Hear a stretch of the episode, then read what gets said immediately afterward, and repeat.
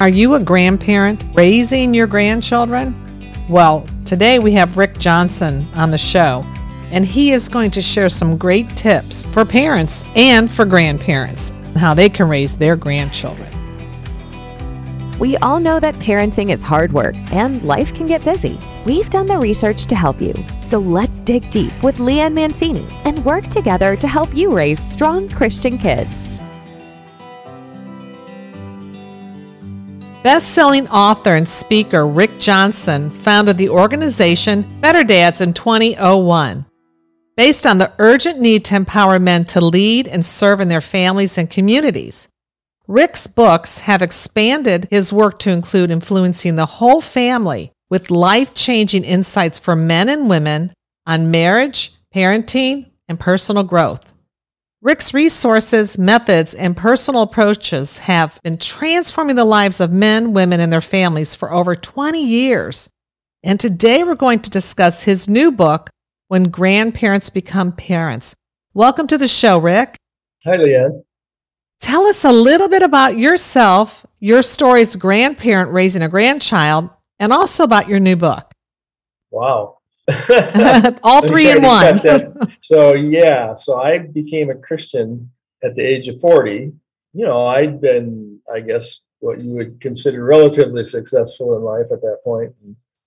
But I was, you know, pretty unsatisfied and kind of a long process, a little bit of an interesting process how I became a Christian. But anyway, once I did, I, you know, prayed to God about what He would have me do. How, you know, I wanted to be live a life of significance. I wanted to make a difference in the world, but you know, as one person, how do you do that? And God really placed on my heart, I think, that men and especially fathers were the key to virtually changing every problem in our culture. Our goal, I guess, was to, to reach one man at a time and change his life and his family's lives and legacies and generations and such and such. Started doing that, working with men, you know, giving them some tools for the tool belt, stuff like that. And then pretty early on had a a counselor from a school district approach us and he was like, Yeah, you know, we have a ton of single moms that are raising boys. You know, can you do something for them? And I'm like, No, you know, we work with men, not interested in, you know, doing all this other stuff. And and he kept bugging me and bugging me. And finally, he's like, You know, Rick, it's easier to raise a boy than it is to fix a man. And I was like, Oh man. So, you know, it's like getting hit by a two by four. That so, was good. That was good. Yeah. So we started doing seminars for single moms and eventually morphed into just moms raising boys you know and how to how to do that successfully. And that led to a whole bunch of different things a, a, a mentoring program for fatherless boys. We started camps for single moms and their kids free camps for them to come to. Just a ton of stuff. You know i think part of the problem if you will when i first started the ministry is i told God it was his ministry and I would just be available for whatever opportunities he put in my path. And, you know, that's kind of a dangerous deal to make with God because, yeah, all this stuff, you know, we, I started doing, you know, prison ministry. It was just, you know, a ton of stuff that I never anticipated. Oh, he'll take you up on the offer. That's for oh, sure. Absolutely. and so that's, you know, and it is just like every book I wrote, you know, added a new layer to our ministry of, of, you know, working with different crowds and demographics and things like that. So interesting on this newest book about grandparents raising grandchildren, interesting sideline. About probably 10 years ago, my previous publisher approached me and he, they were like, uh, Would you like to write a book on grandparents raising grandchildren? I'm like, Well, first of all, I'm not a grandparent. Second of all, I'll never be raising my grandchildren. and you know, ten years later, here I am, you know, a grandparent raising my grandchildren. So uh, it was a it was an interesting thing. But so anyway, that's kind of a little, I guess, a little bit of a background. Well, you got your granddaughter, right? What was the circumstance with getting your granddaughter?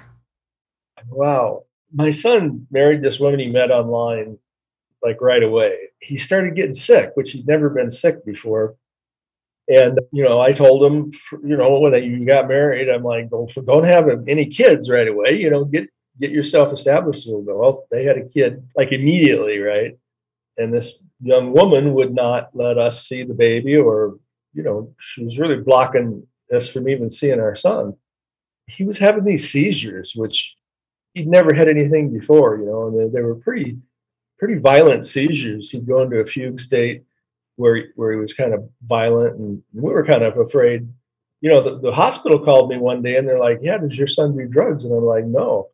And they're like, "Well, it's taken eight of us to hold him down on the table here," and so they couldn't figure out what was going on, and and they gave him some medication which he didn't like to take because it, you know, kind of destroyed his personality and and made him really dopey and tired. And so anyway, this young woman kept taking kept uh, posting on Facebook how sick the baby was and it was allergic to every food group there was on on the planet and going to all these different hospitals and getting these procedures done and and finally she posted this one where she was they were going to get ready to go to John Hopkins to do some stomach thing invasive stomach thing and my wife looked at the picture, our daughter early on had been saying, you know, this woman has Munchausen syndrome. Yeah, that's what it sounds like. Mm-hmm. Yeah. And so my wife goes, I know that hospital because she could see out the, w- the window. She could see what it was. So she went down that night to the hospital and talked to the social worker. And the social worker's like, well, you know, I don't know that we'll do anything, but thanks for the next afternoon. The hospital calls and says, can you come in and stay here the whole weekend while we introduce these different food groups to the baby to make sure it's okay. So we did. My wife and daughter and I, you know, spent time trading time, spending the whole weekend. And of course, the baby wasn't allergic to anything, any food group. Wow. And we had got the baby home, and it was it was malnutrition. We got her about 16 months old, and she could hardly walk and oh. everything. And so my wife, luckily, had like three months of leave that she had accumulated and took all that and just spent the entire time nurturing her and, and you know getting her back to health. Long story short the dhs gave a, a custody of the baby to us it was a horror just three and a half years of horror you know. Well right before the adoption was finalized my son died from a heart attack. And so at that point you know the, she, the baby she's 10 now and she's just awesome kid and doing great in school. And so far, whatever trauma she suffered as a baby have not manifested themselves. You know, we've kind of always suspected that she may have some eating disorders as she got older. Like, you know, so we had her in counseling for quite a few years, play therapy and stuff like that. But gosh, she's doing wonderful now. Thank God. I'm sorry the loss of your son and yeah. But thank God yeah. she has you and and that brings us to your book when grandparents become parents. You know, mm-hmm. why should society care about grandparents who are raising their children? Well, first of all, it's the fastest growing segment of the population as far as from the family's perspective. You know, I think there's I, I can't remember the exact statistics, but there's like four million grandparents raising I don't know how many 7.8 million grandchildren or something like that. It's saving society probably four or five billion dollars of not having these kids in the system, not to mention the untold damage that gets done to children that tend to be into the system. Right. And so, you know, I think some of the challenges though of, of grandparents raising grandchildren is first of all, most of them are in poverty. I mean, because you're looking at grandparents who are retired generally, so they are either living on a social security check or a small pension or something like that. And you unexpectedly add one or more children into the mix and so you know at, at $250,000 to raise a child these days, that's a lot of unexpected money to try to so there's no you don't really get I mean we get a very small stipend from the state our churches really need to come alongside grandparents who are raising so, their their grandchildren. Not aware of any churches that are aware of this issue at all to, oh. do anything. You know, and, and, a lot of these kids have issues. They're they're born drug babies. Some of them, some of them have been abused, abandoned, adopted. You know, so I mean, state doesn't take kids away generally unless there's been some significant things that have been done to them. So, you know, so you have to deal with that as a grandparent raising grandchildren.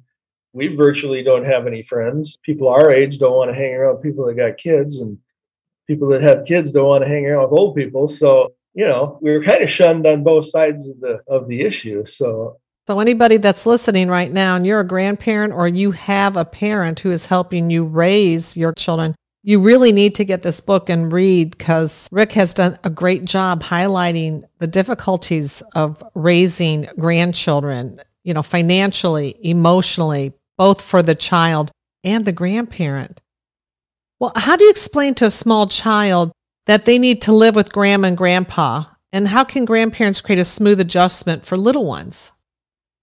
You know, thankfully, we adopted our grandchild when she was very small. So, you know, she has all along called me dad and my wife mom. Unless she wants something, then she calls her grandma. But so, you know, so, and then she immediately gets it, right?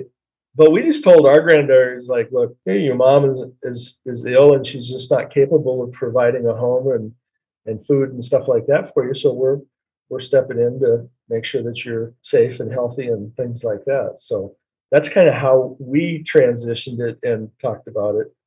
For an older child, maybe just keeping, you know, pictures of their parents and talking about their parents right. to make that yeah. transition smooth. Have, we right? have a book that we put together that has pictures in it and and it, it's it's very interesting. She she really doesn't like her mother. Her mother's not allowed to see her. She really doesn't like her mother, so she never really brings her up. And you know, she was four when her father died, so she was pretty young, and she doesn't really talk too much about him either. And you know, most of these occurrences happen because of what they call the four Ds: either death, desertion, divorce, or drugs.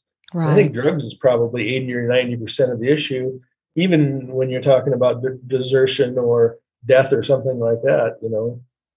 Well, you know, I'm so grateful that you wrote this book when grandparents become parents.